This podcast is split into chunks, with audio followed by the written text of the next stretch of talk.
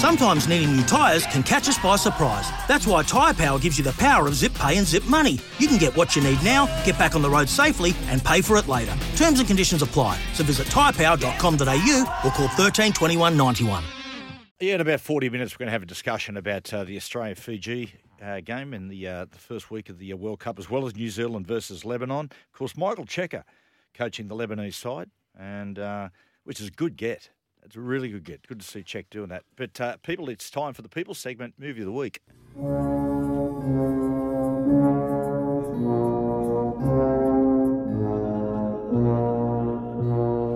And well, Liam Alexander's covered off some classic bangers this year, but today he finishes with another iconic Stanley Kubrick film and Jack Nicholson classic, the 1980 horror classic, The Shining. Little pigs, little pigs, let me come in.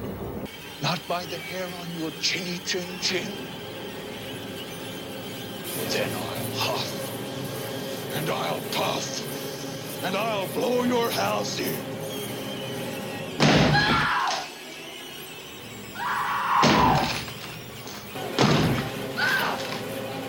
Here's Johnny. Bloody hell, eh? What about that? Go on, lad.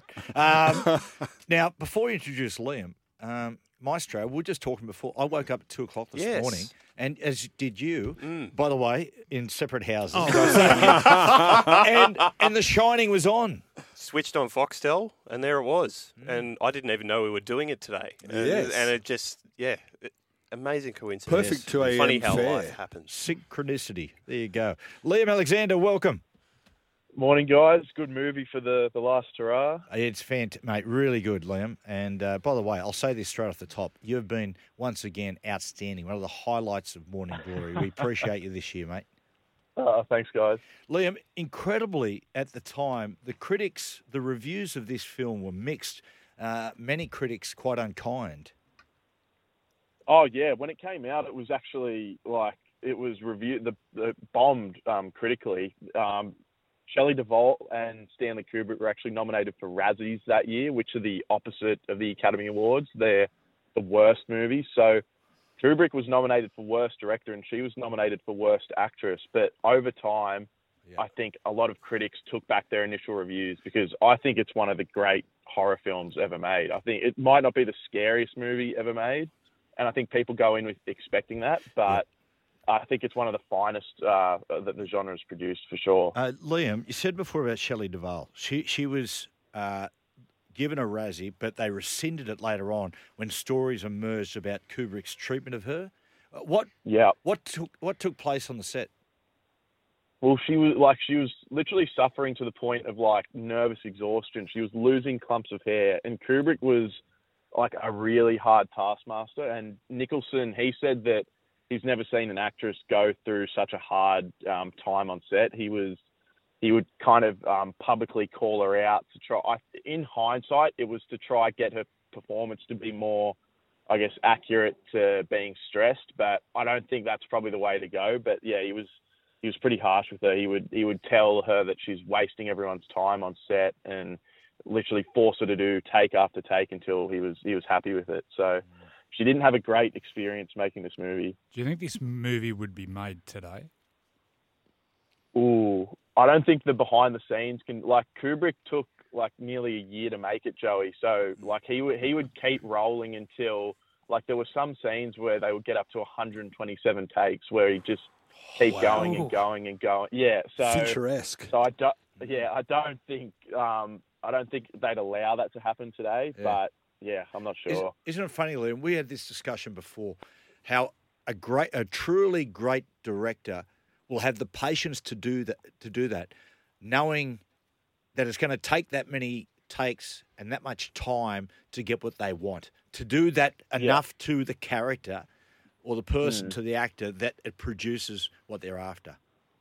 Yeah, exactly, and that's why I think a lot of people uh, don't um, go as hard on Kubrick for how he treated um, Duvall on the movie because it did get her to give a, uh, like in my opinion, it's a really good performance. But um, yeah, I think that that scene in particular, the 127 takes, it's the scene where um, they realise that he's he's been writing um, all work, no play makes Jack a dull boy, and then they have to walk up the stairs swinging the bat.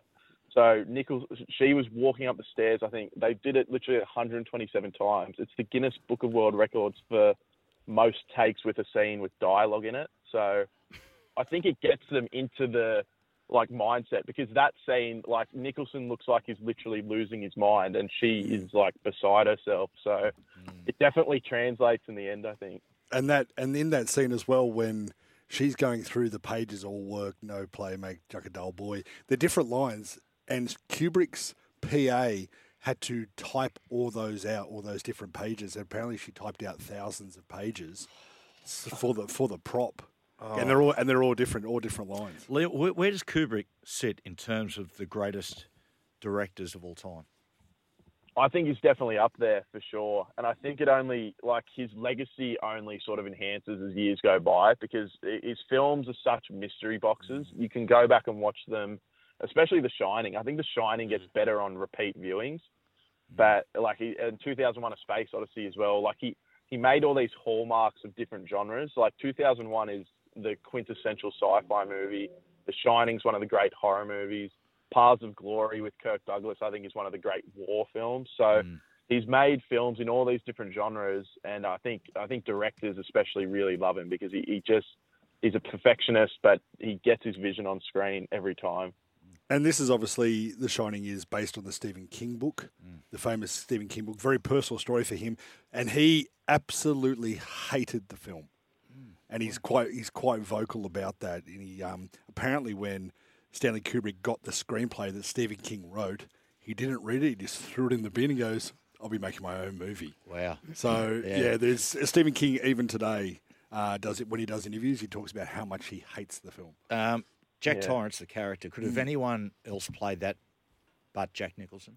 Well, they've tried. Uh, They've tried in the like. There's right. there's been that terrible That's telly movie, right. and it was a stinker.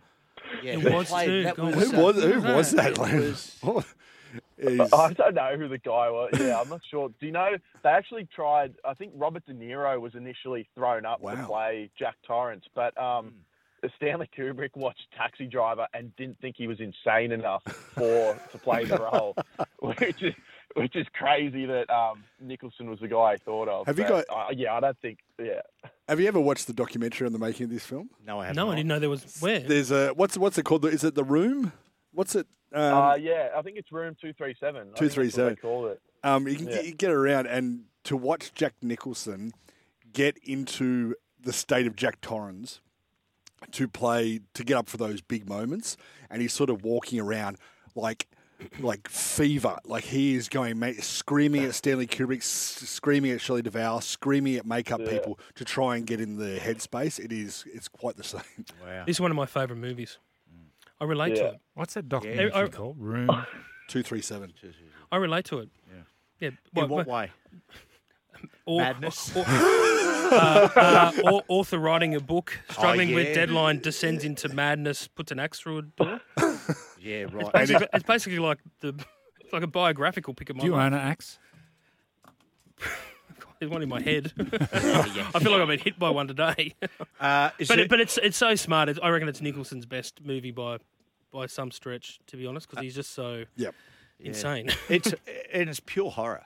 Like yeah, and- and- I do. I, I disagree. I think it's scary as Yeah, the the bar, the bathroom scene oh mate, with the the old, See, the old when- lady. When, But also when the- did the- this, when the did this on the movie kid's come face. out in terms of the other scary one, The, Ex- the Exorcist? Exorcist was seventy four, and this was eighty. Oh, okay. Hey, um, Liam, a question on that. Like we said, this is re- this is really scary. There is nothing funny about this movie. When did when did horror decide to take that twenty year hiatus into dark comedy? Like, do you know what I mean? I reckon. Yeah, I think it started in the '90s. I think I think when Scream came out and some of those sort of movies, I think Yeah. it started to get a bit um, a I'd bit quirky, and they Yeah. have like one light. Yeah, I'll tell you one, Liam. Yeah, I thought the first ever Nightmare on Elm Street, one and two were chilling, were They were. terrifying. They were Yeah. chilling. Three took on a dark comedy. Yeah. You know what I mean? It, I- it was I, I actually saw a great quote this week. Never stop dreaming. Freddy Krueger. well, it's because in that in- we were talk, we were talking about this, Matty. In that film, when Dream Warriors came out, Freddy got a humour, and he started going, "Hey, I'm going to kill these kids," and he kind of went, "Yeah." Well, I like Freddy Krueger, and, and, yeah, and it got into that sort of realm, and like Evil Dead Two. Evil Dead Two is a comedy. Yeah, yeah. You know, the first one was like Terrifying. gore and and terrifying, and the same like uh, what else, um, Texas Chainsaw Massacre of Two was a comedy. There's So- a there's a scene in night one of the Nightmare on Elm Streets where he goes after like a smack addict, and all the all the Yeah, like yeah, yeah. needle marks in the girl's arm starts like grows faces and starts screaming at. I'm pretty sure. I'm, I'm pretty sure that's number three. He's Yeah. three right. I interviewed him on Triple M. He came in, the guy who played Freddy Krueger. Oh, Robert Englund. to- yeah, Yeah. he came in and we're having a chat about Does he the look role. like Freddy Krueger? yeah, he, he does. Yeah. Bar the you know, bar the um, like the fingers. He's got a good Um, he's got a good skincare regime. he certainly has. Anyway, I said to him, I said, Robert, do you sort of ever fear through the Nightmare on Elm Street that you would be starting to become typecast? And he goes, What do you mean by that? I've been in lots of good films.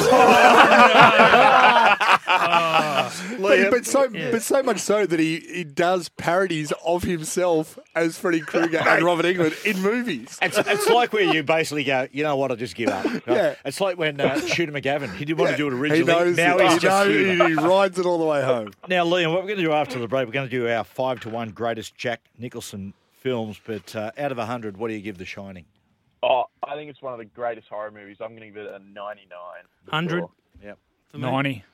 Yeah, hundred. 85 guys, I'm going to take, I'll take you know, I'm going to take, uh, give me the children of the corn any day. Liam, we'll take a quick break and come back with that five to one. It's Tyre Power's Big Footy Final Sale. To kick things off, you can get the power to buy three and get one free on selected Toyo passenger car and SUV tyres. Tyre Power's Big Footy Final Sale can't last. Visit tyrepower.com.au now.